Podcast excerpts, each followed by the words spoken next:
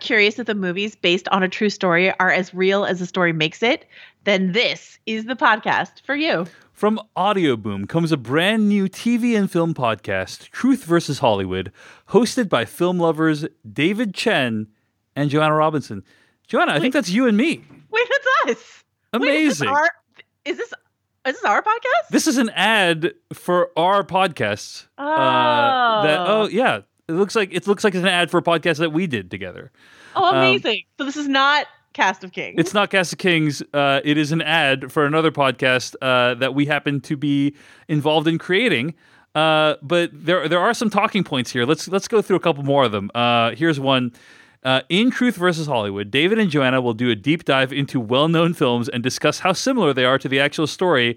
The podcast will also feature interviews with experts, witnesses, and people who were involved at the time. Well, Joanna, I think that's going to be a real downside for people who only like hearing us with no expertise. Um, so, so maybe they won't. They'll want to yeah. skip this one. Yeah. if you don't like expertise, then you've come to the wrong place. No, no, this is great. This is such a, like, you know, Dave and I are here to talk about some movies that you absolutely love uh, already that maybe you've never seen, but you've always meant to. Uh, so we'll be talking about those. But then you'll hear from historians, people who are involved in the films, people who were there for the actual events. It's going to be really cool.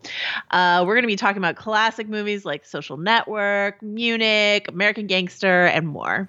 This Audioboom original podcast will premiere on Friday, June 12th, with new episodes every Friday, and it is available right now on your favorite podcast app. And uh, just for Cast of Kings listeners, we get to share with you an exclusive first listen of the podcast. In this clip, you're going to hear us break down scenes from Goodfellas.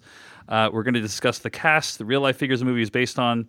And the episode will also include interview clips from Daniel Simone, the author of The Lufthansa Heist, a book about the real life robbery featured in Goodfellas. Joanna Robinson, where can people find this podcast, Truth versus Hollywood?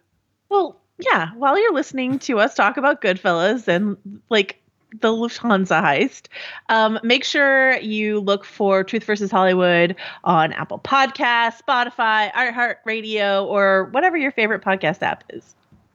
We hope you enjoy it and uh, that it keeps you entertained, uh, whatever you're doing right now. Thanks for listening. Here's a clip from Truth versus Hollywood, and we'll see you over there on that podcast feed.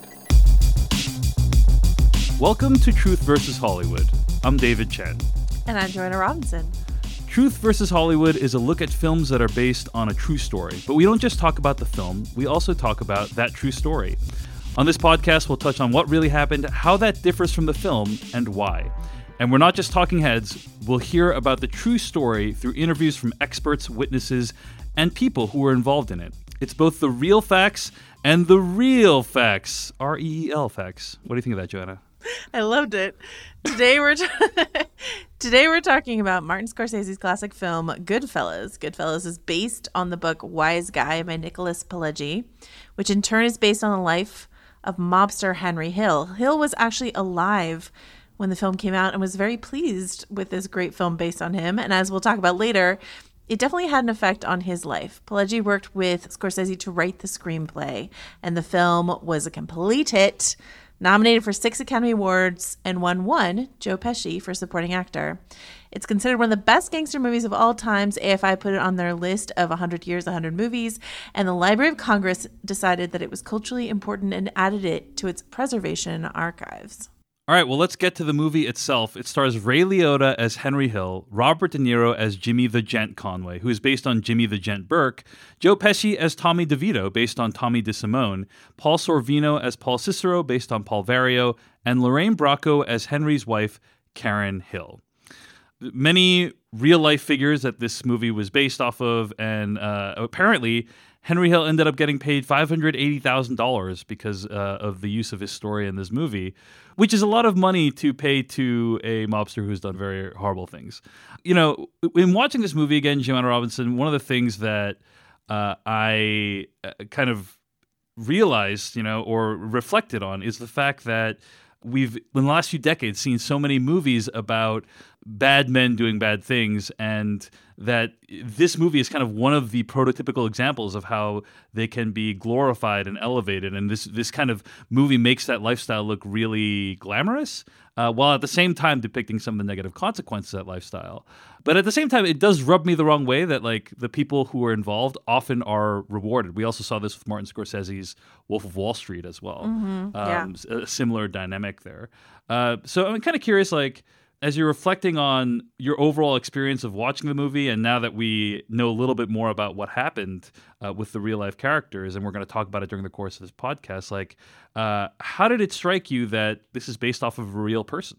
I think Scorsese couldn't have picked a better real life subject to to glom onto here than Henry Hill because though he is a gangster and he's fully involved in this gangster life, he is uh, the likability of this character, which is really what Scorsese was going for. Um, I've seen interviews where he talked about the 1932 Scarface, which was the first time he ever saw gangsters depicted as really likable.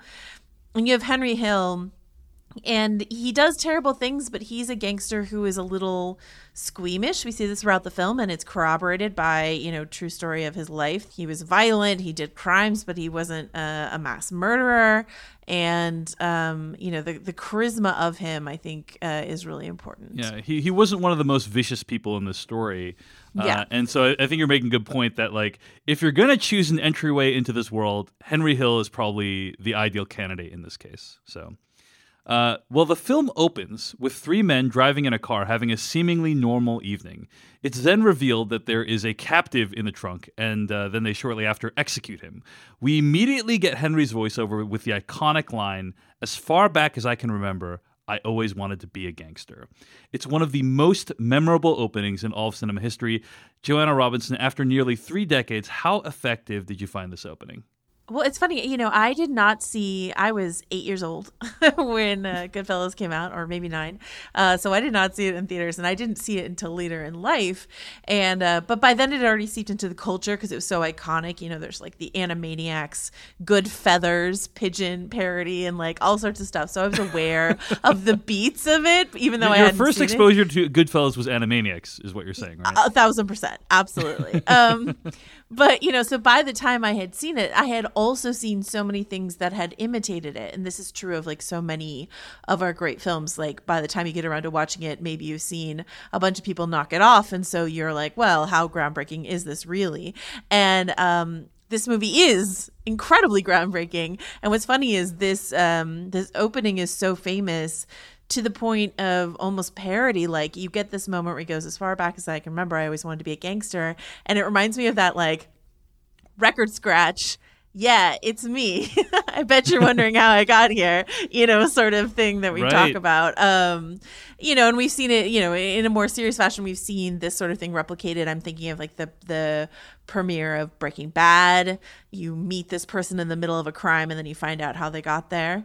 You know, so knowing that it's not as fresh and innovative as it might have been if I had seen it in the theaters in 1990, but it's still you can sense the the iconic status of it. What do you think of it, Dave? it's it's kind of hard to put yourself into the position of the first time you saw the movie because I like I, I- I saw this movie you know decades ago and I I do think back then it wasn't clear to me like what was actually going on in the car right from the opening shot you know what I mean? Like it it, it starts like so seemingly normal these dudes just hanging out and then all of a sudden you, you realize like something horrifying is happening.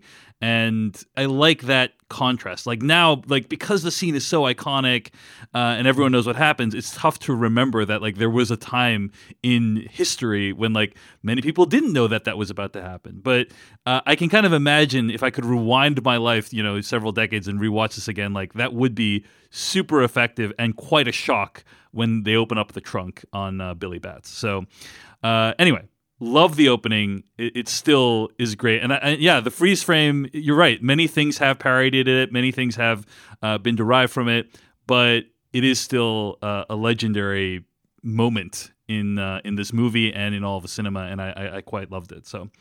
After this scene, we cut to Henry Hill's life as a child. It's a very modest upbringing. And one of the things I like about this movie is, you know, we often see mob movies and uh, the mob characters are already fully formed, right? But Goodfellas uh, invites you into the world of a child who is viewing the mob from the outside and why they might find the mafia to be so intoxicating. What did you think of these early scenes with Henry Hill in childhood?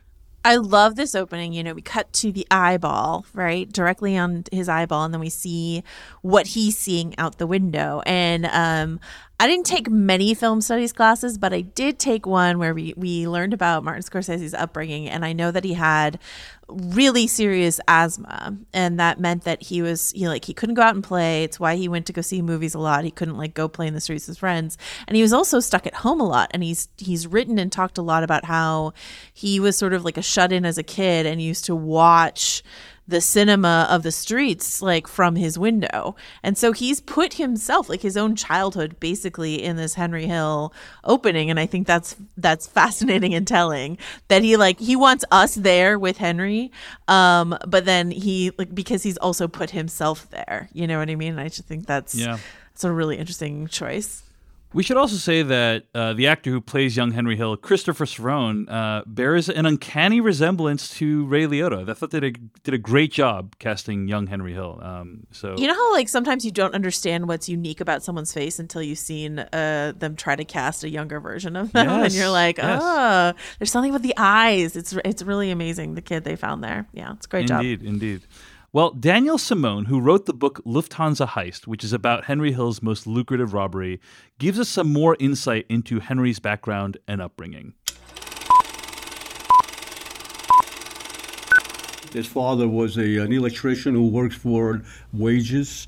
Uh, the family was rather large. The uh, uh, their apartment was cramped. Uh, it was not the type of situation where every sibling had his or her own uh, room. For example, they shared beds. They shared everything. He happened to have been reared in a neighborhood infested with uh, mafia gangsters. In fact, right across the street from his home was a taxi cab stand opera- owned and operated by Paul Vario and his brothers. So Henry literally walks into the taxi stand and he starts working for Vario, or in the film Cicero, who's played by Paul Sorvino. Early on, we meet Robert De Niro's character, Jimmy Conway. He's made out to be an extremely appealing and charismatic figure in the film. I mean, it is a young Robert De Niro after all. He looks awesome. He looks like magnetic, luminous.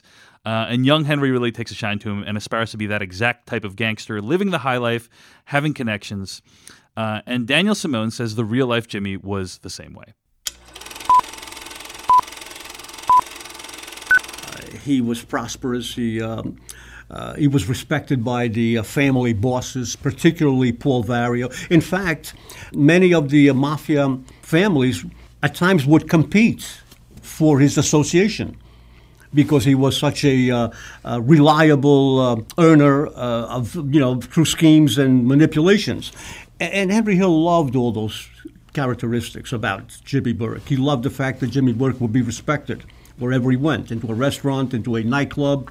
Chairs would pull out immediately. Jimmy Burke did not need reservations to um, book a, the best table in a uh, restaurant. And these were all the uh, fascinating, intoxicating uh, traits that Jimmy Burke uh, wielded and were all attractive to Henry Hill. Something I really love about what this film does is it um, it takes the American dream, the you know the idea we have of wealth and success, and puts it in this world of the mafia. And um, I I just like what that says about the American dream to begin with. It really exposes sort of some of the the violence and the brutality that we sometimes like to gloss over when we think of the sort of the most picturesque version of the American dream.